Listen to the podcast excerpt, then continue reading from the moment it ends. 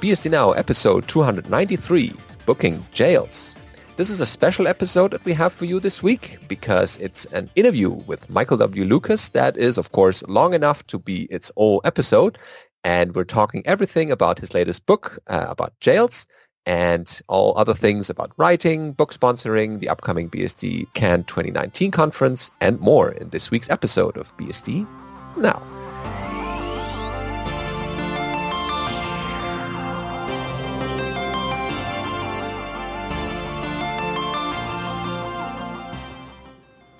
So we have an interview this week, uh, and he's back in his usual form, Michael W. Lucas.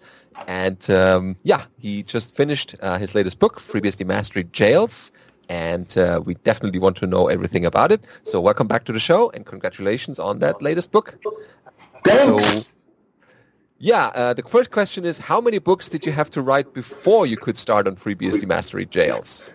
Well, I've, I've got a few here. I, I thought of this back in 2013, just as soon as I did the uh, ZFS book. Sorry, the, the OpenBSD book. I said, we need a book on jails. But jails are all about storage. So I, I wrote a couple books on storage. If you really want to use ZFS, though, or jails, you need ZFS. So I sucked in Allan. and I, I, I persuaded him to volunteer and made him think it was his idea. Yeah. Which is, you know, one of the nefarious things I'm most proud of. And, you know, And- that was only going to be one book originally, right? Yes, yes. It's not my fault. You know so much. Uh, and and jails now with VNet, you really need networking. So you pretty much have to know everything that's in this. And by that time, uh, things like package NG and installation and even syslogd has changed. So pretty much I had to write all of this. So, before you start on jails, know this. And then you can really start to leverage them. I'm sorry. yeah, well, if it's needed, then it's good for people to, you know, read them in order. Well, we, uh, a lot of people know most of that. And I, I find that we, we always have holes in our knowledge. And you don't have to read my particular books. Other people have written books that are perfectly good. Uh, of course, I'd prefer you read mine. But, you know, uh, basically, if you want to make jails do something neat, you have to understand what's behind the scenes in that, whether it be networking or file systems or what have you. Yeah, we even had some level of that with the ZFS book, where really the question of the order was the hardest thing. It's like, well, to explain this concept, it helps if you already know this concept. But in order to explain that, we should first do this, and then. So it's not like, you know, it'll be like the uh, the Tom Clancy books. There'll be like six different orders you could read them in uh, for the best result. Yes, and there and there were some topics we had to cut into thirds. Mhm. Like, okay, you have to know this piece in the beginning, and and then we can explain this in the middle, and then at the end you get this. Yeah, because if you started with all of it up front, it, it you would lose the reader. But if you uh, saved it all to the end, they wouldn't grasp bits that would help with other bits as they're building up. Yes, yes, Mm. and, and And- that's really what books, tech books, are about: is the order in which information is presented. Once you have that, everything else is easy. So, um, but there's also a FreeBS, uh, absolute FreeBSD that also was written during that time. So you Yeah. did some stuff in uh, from the jails into that book as well. Well, there's uh, the jails book is about seven times as long as the jail information in Absolute FreeBSD. Mhm. There's a lot you can do with jails. I mean, jails have been around now for 20 years about. Mhm. So the the trick is uh, figuring out what you want to do, and and really just getting a basic jail up and running is easy. Uh, but then doing all of the, the nifty things like base jails and cloning and setting up little virtual networks, that gets complicated really quick. oh and yeah. It, and it kind of branches out into other parts of the system where, you know, sure, there's all the setup you have to do for the jail, but you also have to configure the base system itself to do stuff for you. You know, if you're Yes. going to create jails that don't have regular routable IPs or whatever, then you're going to have Yes. to set up some kind of NAT or something, and, and it gets. Uh, Yes, so that kind exactly. of leads into the next question: is like, how much research did you have to do to be able to write a book about jails? About six years worth. well, here, Yeah, well, here's the thing. We have uh, jail started out kind of simple and pretty straightforward. Uh, think back to 1999, 98, sorry, when PHK first put this jail code in. Uh, UFS was the file system. Uh, FreeBSD had, you know, basic networking like IP forwarding and such, but uh, bridges weren't really a concern then. Uh, virtual networking was not a thing. This this was almost pre full virtualization. I forget what year VMware came out. Uh, let let alone QEMU and and all the others. But so we started off with here's this neat thing. People came along and said, "Oh, cool! I want to do this," and they were the the, the features of jails kind of followed a, a clear pattern where people want to do a thing, the thing can't be done. Here's a workaround for the thing. Oh, the workaround is hideous. Here's an official way to do it. Um, oh, that official way is awful. Here's the proper way to do it. Uh, and sometimes that proper way was replaced a couple times. So I, I went digging through blog posts and news groups and had to check the date on everything because the knowledge of how to configure jails really is tribal knowledge. And I would find a, a beautiful looking blog post from 2005 that explained, say, how System 5 IPC is configured. Well, me using docs from 2005 is like someone in the year 2035 trying to use my book to configure a system. That's how far away it is. Uh, so it took a lot of careful evaluation of all of the information. And I, I literally spent years on this. So it probably doesn't help that, say, the IPC stuff changed like last year, maybe it was 2017, but I think it was 2018. I got the System 5 IPC changes. They're in the book. yes. Um, and But- whoever committed those, I hate you. But you can run Yeah, two well- Postgres servers now. Yes, yes, and and it's a lovely feature. It truly is. Um, but they came out, and I went, "Oh crap!" and frantically rewrote stuff. And I'm thanks glad for invalidating all my research. Yes. so I, I dealt with all of that history in the book pretty much by ignoring it. Mhm. Uh, there, there are old ways to configure everything. And people have done some really clever things to make jails work the way they want to. And, and what I'm really hoping is that people can avoid stumbling on that wonderful blog post from 2005 and instead do the new, easier way. Yeah, like uh, kind of touch on a little bit, but the concept of base jails came about in a time where the three or four or five hundred megabytes of space that a base install of FreeBSD took was a large portion of your hard drive. And so you Oh. might not want to have eight copies of it just because you have eight jails. Right, right.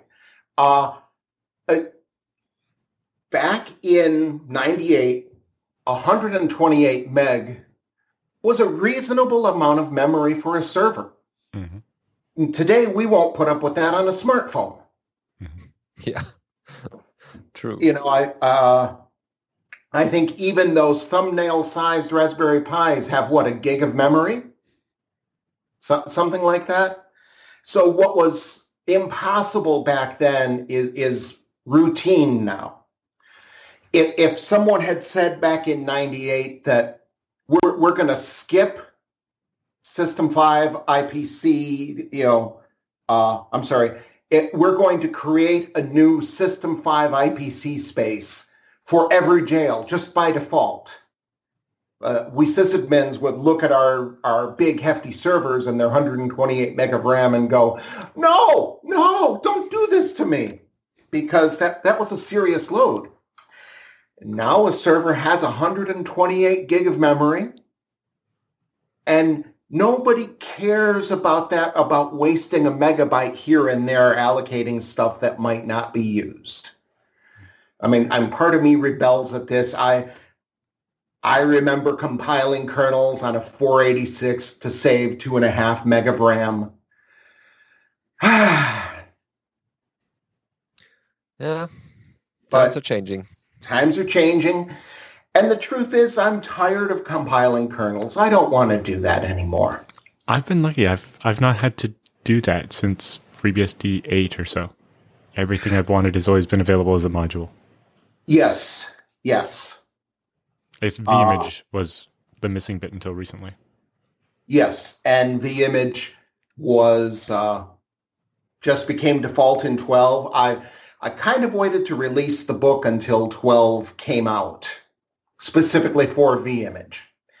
And if you're looking at installing a jail host, install 12 or later. Mhm. As vimage ch- changes everything for the better. Yeah. Yeah, Ah. a lot of people are happy with that. Yes. Because even for me, even just having uh, fibs, having multiple routing tables, and be able to say this jail is going to use this other routing table was important because the default route for the host machine goes directly to the internet, but the jail Yep. it it has an internal address and needs to be natted, and so it needs to go to a different router and have that happen before it goes out to the internet, because the internet will uh, see your one nine two one six eight address and laugh at you. Yes. Yes. Well, and I'm I'm sure that you have, you know, BCP 38 on your network, Allan, and you black hole all of that before it leaves your network. Right. Because you are a good and decent sysadmin. Well, that'd be the network admin job, but yes, we all wear too many hats. yes. Yeah, that's uh, yeah. Sometimes it's unavoidable. Um, so we had a little uh, look into the book already, uh, and it talks about something called incomplete jails. And what do you mean by that?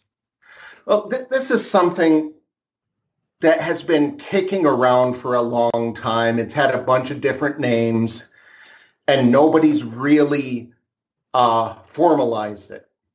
So I said, what the heck? And I put it in the book because it's incredibly useful. A, a jail is a collection of namespace transformations. Uh, for example, with a with your file system, you you've moved the root directory elsewhere in the file system, and it's a subset of the host. With processes, it's a it's a restricted subset of processes on the host that you see from the jail. With the network, you've stripped down which addresses it can see, and you don't have to perform all of those transformations. Uh, I see a lot of people doing a lot of work with jails on a single IP. And they they bind the jail to an address on the loopback, and then they use NAT to send traffic to that jail. And they're they're caging individual services like the web server and whatnot. The thing is, you don't have to transform the IP4 namespace. If you want your web server in a jail and it's just has port 80 and 443, let the jail inherit the whole IP stack. Mm-hmm. Get rid of that NAT and that part of the firewall. You'll still want a firewall to protect your host, of course. But don't worry about that.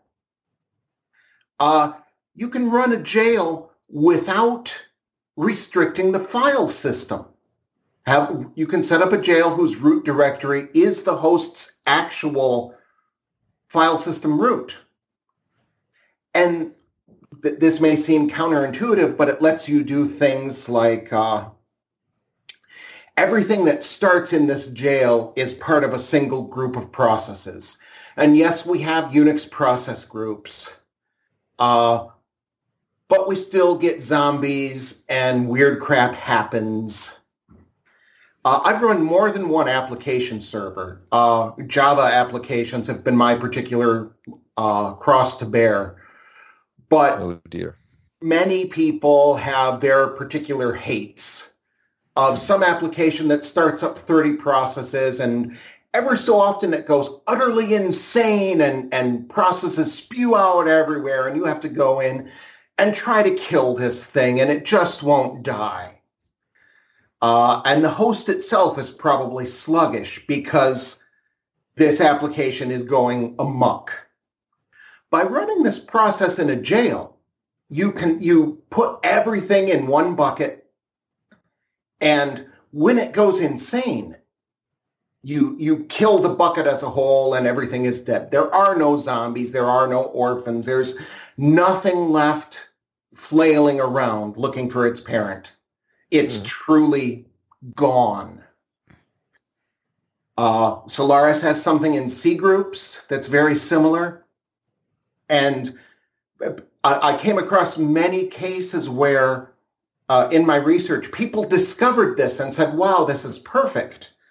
But it was independently it seems to have been independently figured out by many people over the years and it never really goes anywhere. But this is a powerful tool. Uh, if you don't need to have fancy natting to your jail don't bother setting that up complexity breeds downtime if you don't need to restrict this horrible application to a subset of the file system.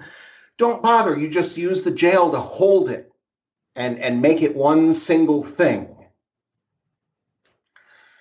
There's uh, uh, one of the tech reviewers for the book actually took this idea and he's got, he submitted something to jail all FreeBSD services at startup. Oh, interesting. So every single daemon gets its own jail. So if anything should go amok, it can be easily managed. Um, and there, there's some discussion over that. I don't know if it'll even happen. Uh, there, there are probably very good reasons why that won't happen. But it's an interesting idea. Well, yeah, I remember discussing this idea with John Baldwin and a few other people at a FreeBSD storage summit a couple years ago. In particular, yeah. going all the way to the concept of a null jail, a jail with no restrictions at all, and just using it as a container to apply policies to, like uh, CPU set. If you yes. want to make sure that Java program doesn't make the whole server sluggish, it can use exactly. all except one of my cores and maybe the second application can use all but one, but not the same one, uh, so that I have CPU left over to manage the system uh, um, when these oh, applications yes. go haywire. Um, or you know the the resource limit stuff. Um, make sure oh. that you can. So not have the disadvantage of a jail where you know the application has to be able to run without access to the rest of the system. So jail with no restrictions, but then I can apply resource limits to it or just treat it as you know this arbitrary group of processes? Yes uh, cpu set and resource limits are a beautiful thing. Um, if you haven't looked at them you really should. Uh, i started playing with them uh, and and some of them seemed too good to be true. Like you can set how much CPU time a process can use. And, and uh, I don't know how to guess how much CPU time a process is going to use. I don't know many people who can, but you can also set wall clock time. Say if this runs longer than this time, uh, kill the process. And I, I, of course, tested this by setting a time limit of 30 seconds on PID 1. And it works. It worked perfectly. yeah, for a uh, short amount of time. yes, yes. I, I had to boot into single user mode because it was in the startup script. and yeah, don't do that. Didn't leave you enough time to turn it back off before it rebooted again. yes. Or for example, if user BCR has any processes that run longer than five minutes, kill them. You know, like shells. Yeah. No yeah. one needs those. Yeah, no. He's just wasting time. I think last time I looked at the, the CPU limiting for actually like, you know, this process can only use, or this jail can only use 50% of the CPU or whatever, uh, was a bit uh, stuttery or something. It, it uh, you could use up your quota in the first like one third of a second and then spend the next two thirds doing nothing. And at the beginning of the next second, run again. You, you are better off uh, using CPU set to limit a jail and let the kernel fight it out. Mm-hmm. Uh, and, and yes, if you really want to go fine grained and, and break down how much time in fractions of a CPU a jail can use or a user or whatever, it can be very herky jerky. It, it's it, it is no different than limiting the load on a web server by saying it can transmit one gig an hour, uh, but it has 20 gigs an hour of requests. Mm-hmm. So choose your headache. Yeah. But CPUs are cheap. Yeah, and you, you tend to have quite a few of them nowadays compared to, you know. Yes. Just say this jail may use this CPU and forget it this subset of my CPUs. Yeah. Yes. And if you want a jail, if you want your standard to be each jail gets a quarter of a CPU, uh, assign four jails to each CPU. The kernel will schedule it. It'll handle it. Yep. Uh, so, like you were talking about, as jails kind of have grown over time and the, the right way to do things has changed as we went from ugly hack to the official way to the user friendly way. Uh, and then, you know, the new official way and then the new user friendly way. Uh, there have been a lot of different jail management frameworks, uh, both classic and current. Uh, why did you choose to write about IOCage for this book? Well, um, IOCage sucks less. I, I tried a bunch of tools. It is ZFS aware, uh, and and actually takes pretty sensible advantage of ZFS. And and the one feature that really caught my attention was plugins. Hmm. Uh, IOCage plugins are poised to go right up against Docker. You can run a command and IOCage will say, uh, have you ever configured Elasticsearch? It's it's kind of a pain. Mm. But yeah, you need the right versions, and yeah, everything has to fit together, and yeah. Yep, you can run a command and grab an IOCage plugin that is an a fully working Elasticsearch server, and it will install it on your host. Nice. And and that's it. The nice thing is also with their official repository, the plugins have all been fairly sensibly audited.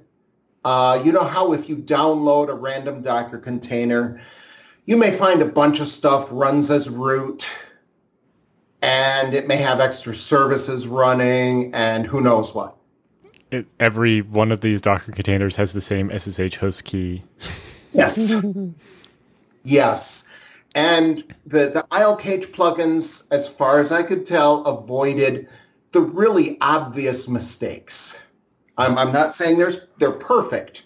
There's probably something wrong with some of them, uh, but they they take pull requests. You can, of course, download a plugin file and install a plugin from a local file and you know what random things you find on the internet are your own responsibility. Uh, so, and and the the developer, uh, I wound up sending him a few bug reports, and he he took them as personal affronts and jumped on them and got them fixed. Ah, that's the best way to handle it. nice. Uh, so that's why IOCage and not any of the other three dozen management frameworks. Yeah, I've, I've been meaning to try it, but I'm still using my same old management framework I've been using for like 10 years now. And I know all of its eccentricities, so it's it's handy for me. But uh, I generally It- don't need the advantage I get from the concept of base jails anymore. And I'm, I would be fine with just having a data set for each one. Although sometimes it's handy to be able to upgrade eight jails at once by upgrading one base jail. yes, yes. Uh, that is the real reason to have base jails now is for synchronized servers. Although base jails have some, uh, base jails are perhaps the most complex uh, sort of jail you can build. And and uh, the the one of the big problems I had with them was even the language that we use to talk about them. It is it is perfectly it makes perfect sense to say something like, uh, my base jail's based on a base jail based in the base. At this Yep. point, people are allowed to slap you. hmm So I, I wound up uh, going with origin jails and derived jails as the components of base jails. Mhm. Because we we don't need the word base abused any more than it already is. Yeah. Uh, but then you have things like how do you handle packages? Are all of your jails really identical in package sets? Uh, because you want some software available everywhere, but then you want to be able to tweak it, and and there there's a whole variety of ways to choose your pain. Yeah, yeah. it's it's kind of why I've been working towards a bit more of a a way of managing the host OS that's a little closer to the way that I've done jails before to make it easier to do upgrades. Uh, because the other problem with the the base jail concept is that when you upgrade the base jail, there are the bits of the jail that are not part of the base jail that don't get upgraded. Yes. I remember when Warren Block wrote the instructions on how to update the ETC directory on a, an ezjail based uh, jail because the base jail excludes ETC and it gets a bit hairy. I, I tell people to just share user source and run merge master. There are other ways to do it. There's an infinite number of ways to do this. I, I mean, I think John Baldwin wrote a three-way etc merge tool. Yes, ETC update is quite good, but only if you don't have to manage it manually. In particular, the um, updating what the current and the previous original files were.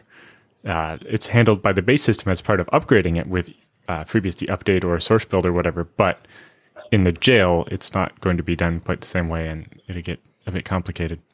And the other thing is, it's a tool for merging config files designed for people who normally deal with merge conflicts in SVN all the time, which which fits John. Baldwin and most of the FreeBSD developers quite well, but doesn't necessarily translate to sysadmins uh, who are like, "What have you done to my config files?"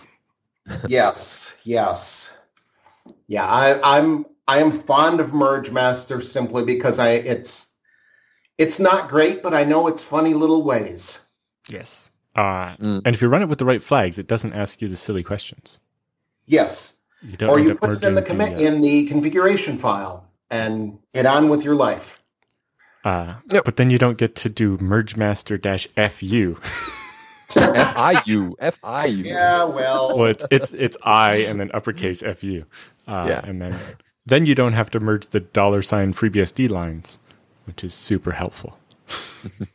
yes, yes. I, I wish the the merging thing in FreeBSD update would learn that particular trick. Well, hard. you you know who to yell at for that. exactly. Yeah, and I know exactly what they'll say. Go to it yourself. you have a commitment, yeah. yeah. Uh, I haven't got around to trying it yet, but the a feature introduced in ZFS a couple years ago uh, allows you to do a ZFS receive to an existing data set, end up creating a new clone. So you uh, normally we, we, we normally you create a, clone by taking a snapshot of a data set and creating the clone, but they have the way to Right. basically receive as a clone. So you target that same uh, snapshot and receive this data set as a clone.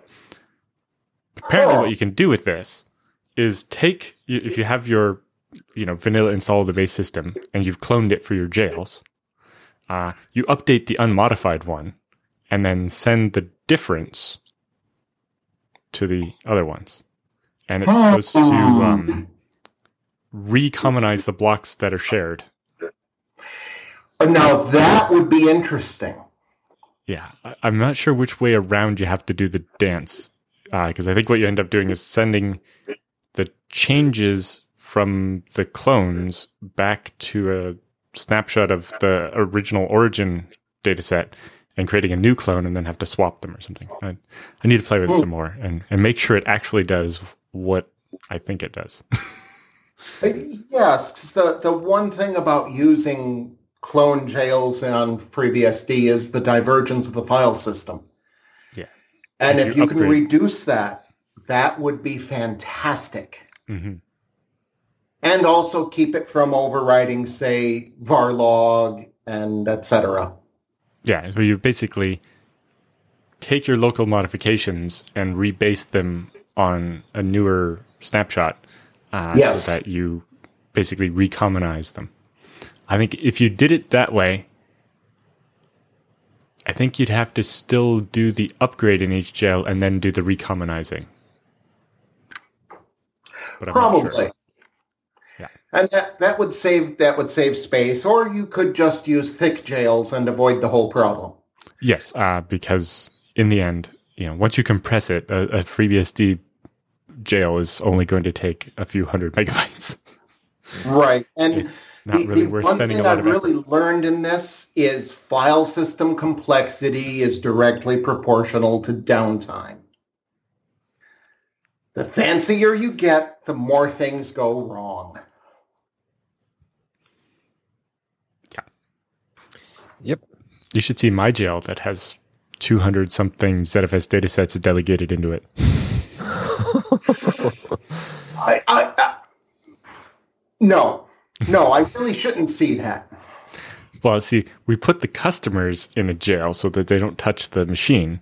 Uh, and each customer has their own data set because uh, otherwise you can't delete a snapshot uh, without make or we can't get the f- space back uh, Right. without deleting the snapshot for everyone instead of only the one person. Yeah, of course. Uh, speaking of too many things, uh, how many jails do you run yourself? Um, well, I counted before this talk, thinking I've only got a couple. And um, no, no, I have 26. Oh, that's not bad. And it shows the, the practice that, oh, I need to run a new service. Let's put it in a jail right Uh, from the beginning. Jail all the things. I mean, you can, uh, most of my servers now are virtual. And you get, you know, what, half a terabyte of disk and, and four processors and four gig of RAM for 40 bucks a month. hmm Yeah, pretty There cheap. is no reason not to use a jail. And it it's slightly more annoying to set up, but it saves so much trouble. It, Yeah. it, it, if uh, one of my applications, say, uh, my, my go-to example in this is, you know, PHP 5.6 versus PHP 7.2. Mm. Uh, 5.6 just went end of life, and, and I truly hope one day to have the time to stop using it. Uh, but I don't want those to conflict. I, I don't want the packages to conflict. Just jail it all and move one service at a time. Not everything as a giant monolithic whole. Well, wasn't running two versions of PHP concurrently the original very first use case of jails? I don't know. I'm pretty sure the web hosting company that paid PHK to do it was specifically to use it as their migration mechanism to have PHP X running over here and PHP Y running over here on the same machine without making them fight each other. I would not be surprised because that if if you set aside all of the security stuff about jails, uh, and just what are they from a sysadmin perspective, they are a way to make lumps of software, Mm-hmm. self-contained lumps that you deal with as individual lumps that do not touch the rest of the system. Your only real issue is the jail operating system version cannot be newer than the host. You have to upgrade the host first. I mean, mm-hmm.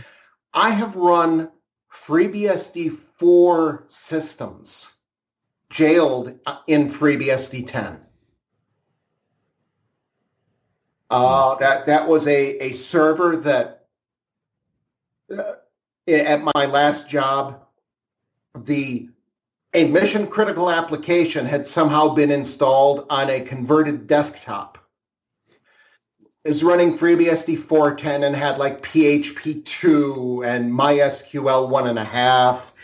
And and it had it, it was running IPF because that was the firewall back in the day.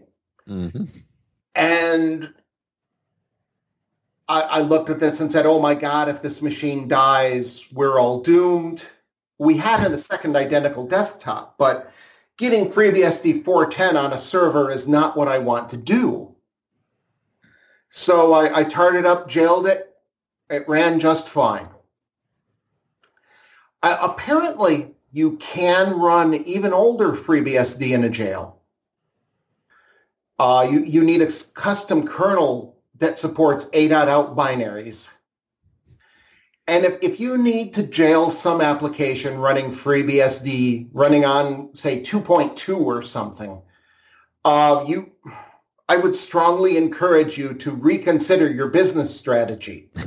Yeah. Uh, I'm sure there's someone doing it, and I'm sure that that person would really love to take my advice. And they, I'm, I will believe them when they say they're stuck. Yeah. But I, I had a, a FreeBSD 7 point something jail still running on a FreeBSD 11.1 machine until we finally managed to basically rebuild the application so it would work on modern uh, system. yeah, you you use the host to protect the jail. You know, use a modern firewall. Uh, that kind of thing. That sort of operation is not about restoring the server as a functional server. You know, you you you throw away the jail's SSH daemon and its firewall, and you use the host services. It's all about bringing up the app and and allowing that app to run in the smallest possible space with the smallest exposure to anything because it's still PHP 2 and MySQL one and a half or whatever it was. Mhm. Yeah. And, but about the other half of the times, I use jails exactly the opposite to protect my host system from whatever crap I'm going to do in the jail. Oh, oh yes. Um, like when I need to install some packages or try something, give me a fresh jail. It's faster than spinning up a VM, and it's cleaner and it's faster, and I can throw it away when I'm done. and and the load, the resource requirements for a jail are minuscule. Yeah. Nothing. You start an empty jail, and what kind of resources does it need? It needs disk space.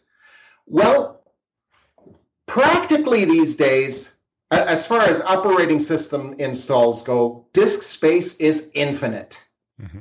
Walk over to the computer store, there's a 10 terabyte hard drive uh, for 99 bucks. Disk space is infinite. A jail on its own starts three processes. cron, syslog, and the, the send mail submit that will forward email to whoever's supposed to get. Uh, that's nothing. Mm-hmm. Jails are, I, I jail every single service. Mm-hmm. Because the other reason I do that is, you know, I have a bunch of servers and uh, now I need to take one of them down for maintenance to do something to it. I'm going to replace the network card with the 10 gig card or something. Well, I can snapshot the jail, replicate yep. that to the other host, uh, then do an incremental if it took too long. Then I stop the jail, one more snapshot, replicate that, and then start the jail on the other machine. Uh, and in with basically a minute of downtime, uh, move all the applications to a different machine uh, such that I can then power off the first machine with no interruption. Yep. And, and that's one nice thing uh, IOCage does for you. It has an import-export function that bundles up the jail as a thing, and then you just copy it over and import it. Mm-hmm. Uh, you have to do the final sync manually from a snapshot, of course, but yeah, Yes, j- jails jail all the things. Mm. I saw a very interesting talk at AsiaBSDCon a couple weeks ago, um, where they ported the runC container framework uh, stuff yes. to use to work on FreeBSD with jails, uh, such that they could migrate a Docker container from Linux to FreeBSD and have the processes start up again and run.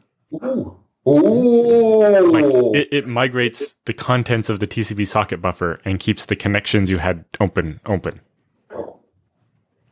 This is it's not actually live migration; it's it's pause migration. But pause migration can be of jails between FreeBSD machines or between operating systems, even.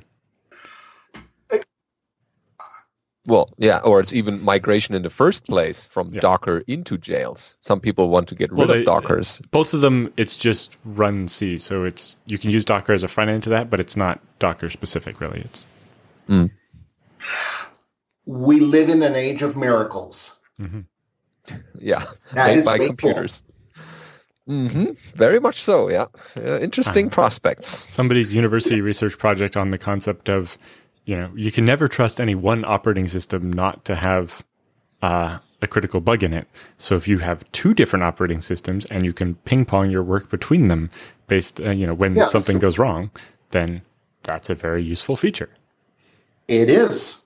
And we see a number of places that use FreeBSD specifically for that. Like uh, VeriSign runs the .com and .net root level domains, and they run it on half Linux and half FreeBSD specifically for that purpose my last job, we specifically had uh, OS diversity and vendor diversity. Uh, no single component was all from one vendor. Yep. And we had border attacks that knocked down all the Cisco routers, but the MikroTik stuff stayed up. Hmm. It never happened the other way around. Kind of weird that. But, you know, it's theoretically possible. Mm-hmm. Yeah, it, it could happen. So, yes, yeah, it's all wakeful. Mm-hmm. Uh, so shifting gears a little bit, uh, sure. Tell us how you uh, how the book sponsorship stuff went with the Jails book, and how you're planning to do things going forward. Well, uh, this was the most sponsored book I've ever done. There were 27 print sponsors. Ooh and I forget there was uh, all told 127 people backed this book before it was released, which is just amazing. I, I think part of that was because the sponsorship was open so long and people kind of uh, stumbled across it. I'm sorry, 123 backers. Oh, wow. We've So- come a long way. That's huge. These Yeah. people, they paid me, they overpaid me for the book before it even came out. Uh, and and when when I first tried this with the advanced ZFS book, I thought it was a stupid idea. There's no way anyone would do this. And uh, several people did, and the money came in at the same day that my water heater exploded. So uh, the sponsorship fixed the hot water heater, and I took that as a sign Mhm. that maybe I should keep doing this. And uh, I am I am astonished and grateful. What many of the sponsors even ask me to tell them when the next sponsorship happens because they want to back it. And I, I have the best intentions. I keep those emails in my inbox so I see them and don't forget them. Uh, my inbox, of course, is an unspeakable black hole. Uh, they just photographed one of those today. It, it, Yeah. um, it looks exactly like my inbox. So I've started a mailing list that if you want to know about the sponsorship, uh, you can sign up for the mailing list and I will tell you when they are available. Because I I've been posting these on Twitter and on my blog, and and uh, the the problem with that is you know busy people don't sit around reading my blog. People who have a lot of money are generally busy, and it, it's much better for me if I can just tell them to give me money. Oh, yeah. Easy solution. them do, and I, I love every one of them. So that uh, the the I just got today the the copies for the print sponsors, uh, and they are all getting hardcovers. They get their name in the book. Very There's- nice. There's a page and a half of them. The the dust cover, there's no text on it. You, Ooh, get just the art. Nice. Uh, I, I do have to put the name on the cover, so or it's on or on the dust jacket, but I can put it on the inside. So print sponsors are going to get a nice, useful, blunt instrument that's allowed in the office. yeah, well hidden. okay, I think that's that will make more people uh, attracted to sponsoring future books. Um, well, we'll see. So, what other books, fiction or nonfiction, are you currently working on? Well, uh, my writing schedule has been in kind of a mess. Uh, uh, I've been slowed down the last couple of years. It, it turns out uh, my thyroid was bad. I, I got my throat cut, and life is so much better. I'm and I'm tr- I'm trying to pull my schedule back in, uh, and and get it organized. So uh, I'm working on. Uh, I have four half-finished novels. I'm buckling down in the next couple weeks to finish just one of them. Because, you know, anytime you have a project and it's interrupted repeatedly, you, you start to build up a dread of that project. Mhm. And really the only thing for it is just to shut up, buckle down, and do it. So finish a novel in the next couple weeks, and uh, that'll be uh, Terrapin Sky Tango, the sequel to Butterfly Stomp Waltz. Uh, and then I'm diving in on a second edition of Sudo Mastery. That Ah, one's up for sponsorship now, by the way. hint, I'm hint. supposed to shill those things in this interview. Like, like uh, it, it's you know practice for my inevitable interview on like Fox News or ABC or whatever. It's the next thing that comes after you. Next usually. thing that comes up. So, uh, new sudo mastery. Uh, sudo has actually changed some in the last six years. They all Uh, grow up so fast. Yep. they grow up so fast, but I have uh, uh, I have some fun cover art uh, planned for that. God help me, it will be dogs playing poker. Beastie, Tux, and the Minix Raccoon, and some others. So, uh, that, and after that, I'm going to have to see. I'm, I'm still dragging the schedule to get back together, and I don't want to be uh, too ambitious because I'll just disappoint myself. Mm. I mean, logically, I should write two novels and a tech book every month. Yeah. Um, Uh, first, you have to get back on track, and then Yes, you can yes. figure out what's Yeah, next. I- So I- I'm not asking. I Yeah, don't remember how long it about- took us to write the two ZFS books, but it was a while. it, it was. Hmm. And But yeah, definitely, the second one, a lot was of that was on me. Well, I wasn't going to say that on camera, but since you brought it up, yes. Uh, anything about uh, Git Sync murder?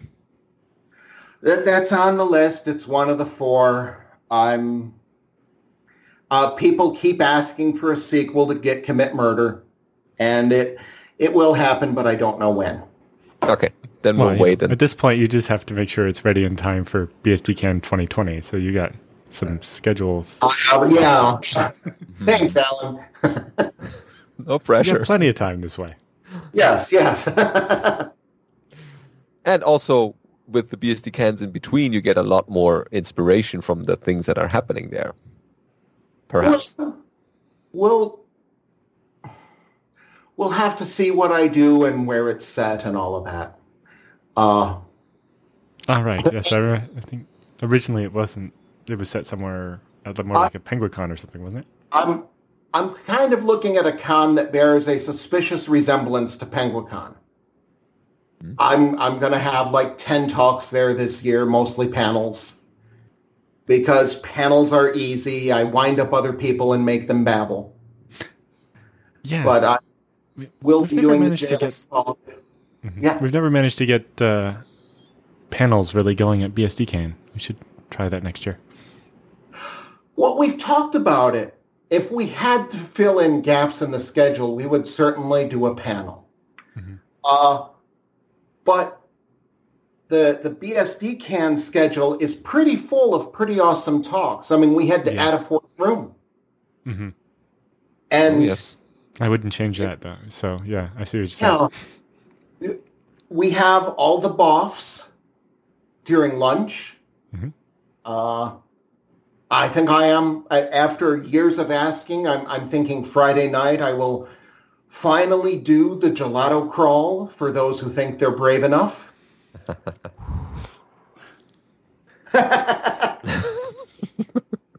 Come on. Yeah, it's, it's becoming a tradition. Yeah. Yes, so we might as well make it official.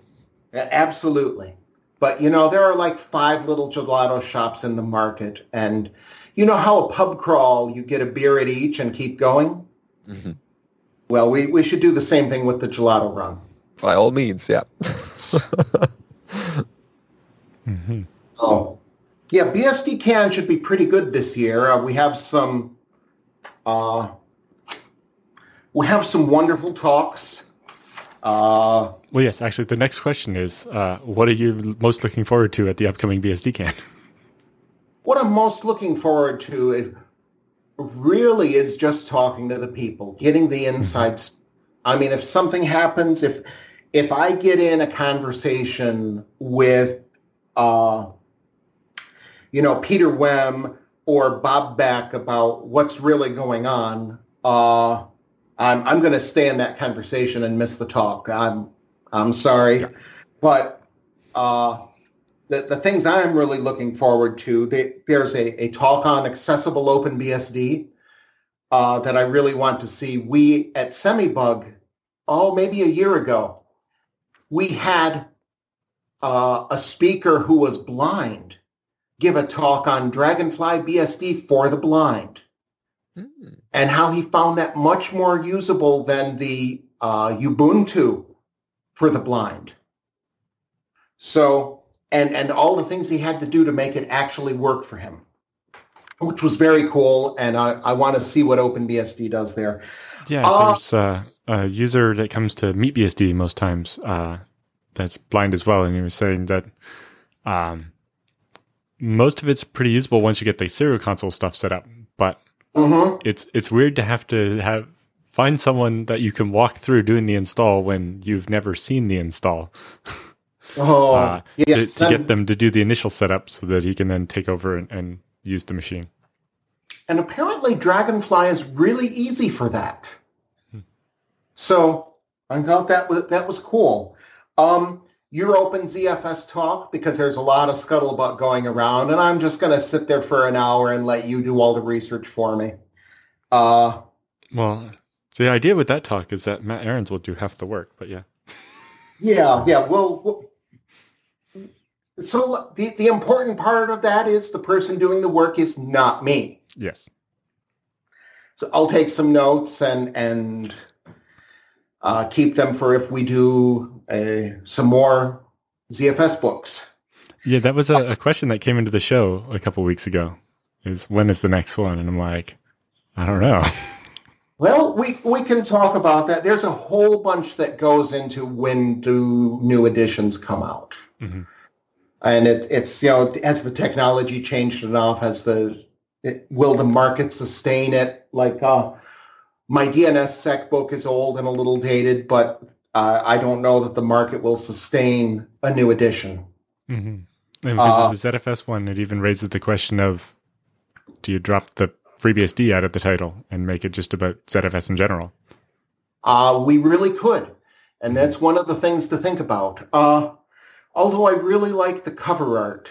Yes, so we'd probably recycle that no matter what. For sure. Uh, so, uh, there is the FreeBSD for the Linux user talk I want to see because it's important to listen to people. Mhm. Come and try to use your tools and your software. I mean, I have used mergemaster for so long, it's my brain is not really involved. Right. I've used it for so long. I used it over dial up where I was typing ahead of what I could see on the screen Yes, and was Yes. like merging the next file while it hadn't even drawn yet. Um, yes. that's not an experience new users are likely to have had. no. And yeah, Uh, and the the the Road Warrior desktop recovery is a subject near to my heart. Uh, I mean, uh, I, I've been very fortunate when traveling that I've never had a laptop blow up. But then I look like I look at someone like Warner Losh who has lost four laptops at BSDCan. and I, I want to be prepared. So don't It be uh, Warner.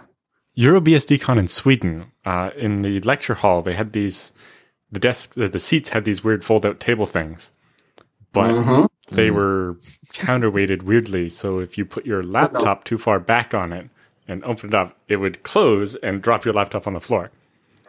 I see think- no way this could go wrong. At least eight laptops got dropped badly. Uh, uh, Dan's Mac, the screen got all spider webbed and it was not fun. No. Luckily, my laptop consists of a ZFS send of my my workstation the day before that I go I leave for the conference, and then I do the stuff, and then I send it back when I get home. Yeah, why wouldn't you? Backups. Yeah. But It- re- Well, it's less about backups while and more about road. taking my work with me. But yeah, Yeah. Um, and of course, the goat BoF. hmm Ah, yes. The goat BoF. Funny you should mention the little guy. Oh, I'm sure he doesn't want to talk to me. No, he's not in talking mood. Yeah. It's it there, there's therapy planned for that for Oh, the goat. That, that's probably best. We'll we'll send you the bill then. Go Sounds right a good bill. ahead. This is the United States. We don't pay medical bills here. We just have them and go bankrupt. Ah, yes, yeah, remember that. Ah, small details. Yes, yes. well, the goat was born in Canada, right? Maybe maybe it gets. Oh. Yeah, I, I would hope so for his sake. Uh, okay. Um, But yeah, I, how- um, I would like to see more like new user talks or something at at uh, BSDN. The other idea I had was uh, when I used to do the Sysadmin podcast, the most popular segment was always war stories. Yes, we try to always could- have some war stories. Yeah, I was thinking if we could actually do something maybe at lunchtime, kind of like the BoFs, but as the lightning talks, kind of like the work in progress session you've done a couple times. Uh, but you'd probably need to be a little more curated because people are going to have to have, you know, rehearsed their war story in order to fit it into five minutes or something. But uh, having a, a series of those could be quite entertaining. They really can. The problem is we get so many good talks. Yeah. We we accept most of what we get. Uh, the uh, I published a few years ago a blog post on why we reject BSDCan talks. Yes, uh, we pointed people to that during the call for papers every year because it's a very good. It answers the questions what you should include, and also gives Yes. kind of examples of what's enough and what's not enough. The problem is that's made it much harder to go through and reject papers. Yes, because they all meet the minimum now. Yes, they all meet the minimum, and so we have to do some digging. And there have been people who uh, we never would have considered in previous years who started submitting great proposals, and it turns out they're wonderful speakers. Mhm. They just didn't know how to write a proposal. So I, I don't think we're going to have that blank time in the foreseeable future. Mm. If we get a sudden surprise, I think a panel would be great. Uh, war stories would be great. I'm, I'm doing a, a talk this year. Uh, actually, I'm chairing a panel at Penguicon uh, for senior sysadmins, people who've been sysadmins for 20 years or more. And we're, we're talking ethics this year, which should be a lot of fun. hmm Oh yeah, it's an important topic. Yeah. That one would even be useful to then take the results of the panel and distill it down into a, a regular talk to give uh, at BSDCan or something. Um, no comment. that could even be a book. Yeah. Oh if yeah. wants to be recording the whole thing and mine it for ideas. Uh, I remember we we actually had an ethics class in our network engineering and sysadmin course, although it was a little slapdash. But well, you, it's it's a topic that we talk about a little bit, and mostly mostly we talk about our failures. I mean, I remember way back in the day when I realized that I could read all the files in VARMail. yeah, that, that was like the, the first most important thing in our ethics class is like you're going to have access to the email server. You should not read other people's email. Yes. That's not Yes. okay. and then you get that one corrupt mail. That means you have to go in with VI and, and remove one line from a mail, and you're scrolling through God knows what that they receive. Or, Use uh, Maildir. Maildir. Yep. Every email should be a separate file. It really should, but it's not by Maildir. default. Uh, one of you committers should fix that. Oh yeah, So- I'm not touching sendmail. Just use postfix Dovecot and say Maildir. Problem solved. Uh-huh. So, uh, yeah, I, I expect we'll be seeing postfix integrated into FreeBSD base soon then. Uh, ooh. Yeah. well, You, you can use a, an iocage pre-built thing. uh-huh. Splat, and you'll have a mail server. Sure you can. sure. The, Well- uh, yeah. Uh, another venue where this could be discussed is uh, BSD user group in a more regular way than just a conference. Uh, how is Oh, your yeah. user group going? Uh, our user group is pretty good. I did a, a dry run last night on the jails talk.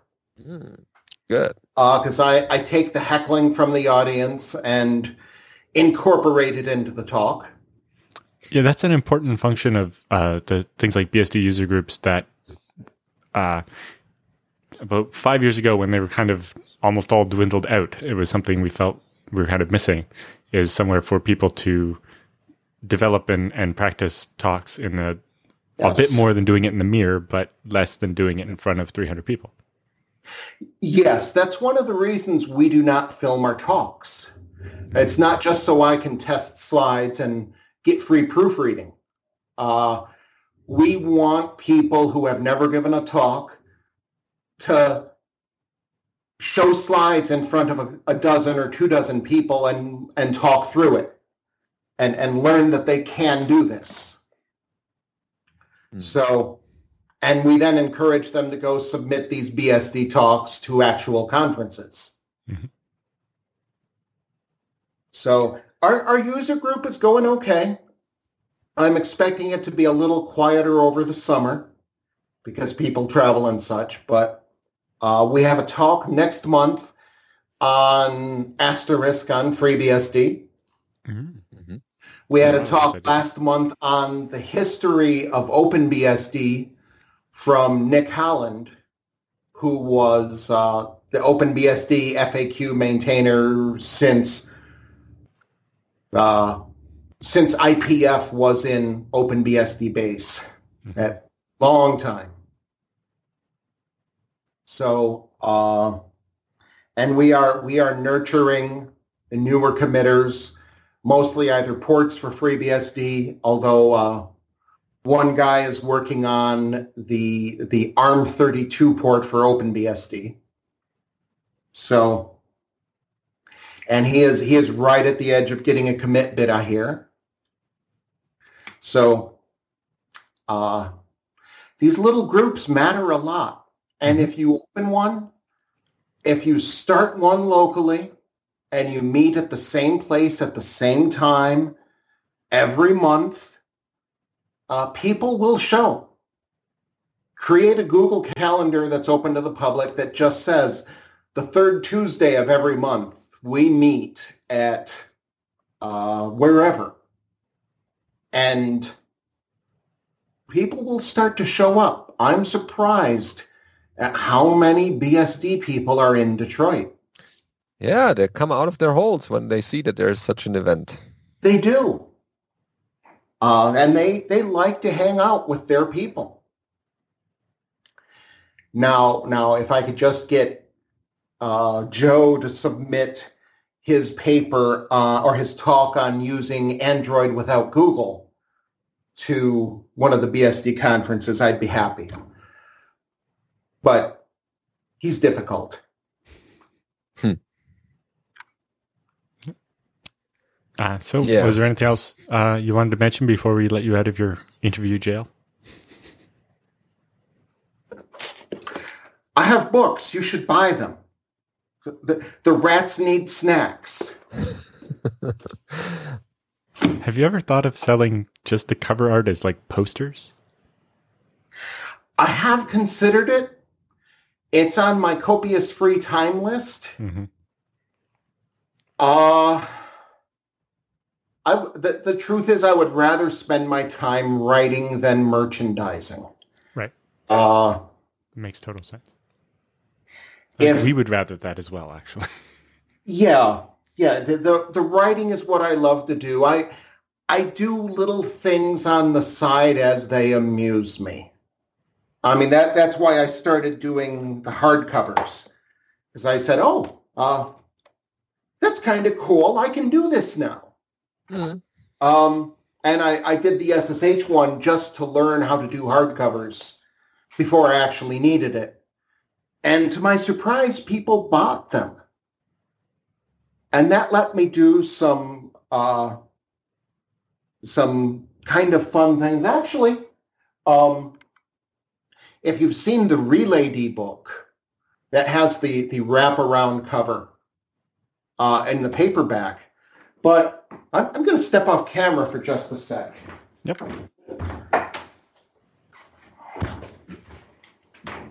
I was looking at this just off of camera range. This is the hardcover. And it has just the art. There's no text. Mm-hmm. Uh, except when you open it up and it's it's clearly labeled the gratu- the gratuitously expensive hardcover version because uh, these are. Uh, I wish they were cheaper. They're not cheap to make yet, and all that price gets passed on directly to you. I don't make any extra on those, but uh, the the second edition sudo book is, is designed with art specifically for wraparound dust jackets. So you'll get uh, a piece of it on the ebook, uh, most of it in paperback, and then people who are are interested enough to buy the hardback, the, the art continues in the front flap. Ah. So I, th- this is how I amuse myself. So there might be But an extra character that only makes an appearance in the extended cut, basically. Uh, Sort of. Mhm. It works for you know Marvel movies. yeah, very well. or you just buy two books, one for the hardcover to put on your, you know, on the on the wall, and then the other one to read it. I'm halfway expecting someone to frame the puffy art Yeah, as the the why not? The the open BSD fans are are kind of intense. So uh But so yeah, no, I, I, I wouldn't dog ear my hardcover copy. no. No. No, paperback. Yeah, yeah, do whatever. So no, that's about it. I have no uh I- I'm still writing books. That's good, and that's what we want to Yeah. hear and see. Please, please help support my vermin. Mhm. And of course, jail early, jail often. Yes. Oh, oh, I forgot one thing I'm I'm working on now. Uh, at BSDCan, I expect to have a special edition of the Jails book for auction.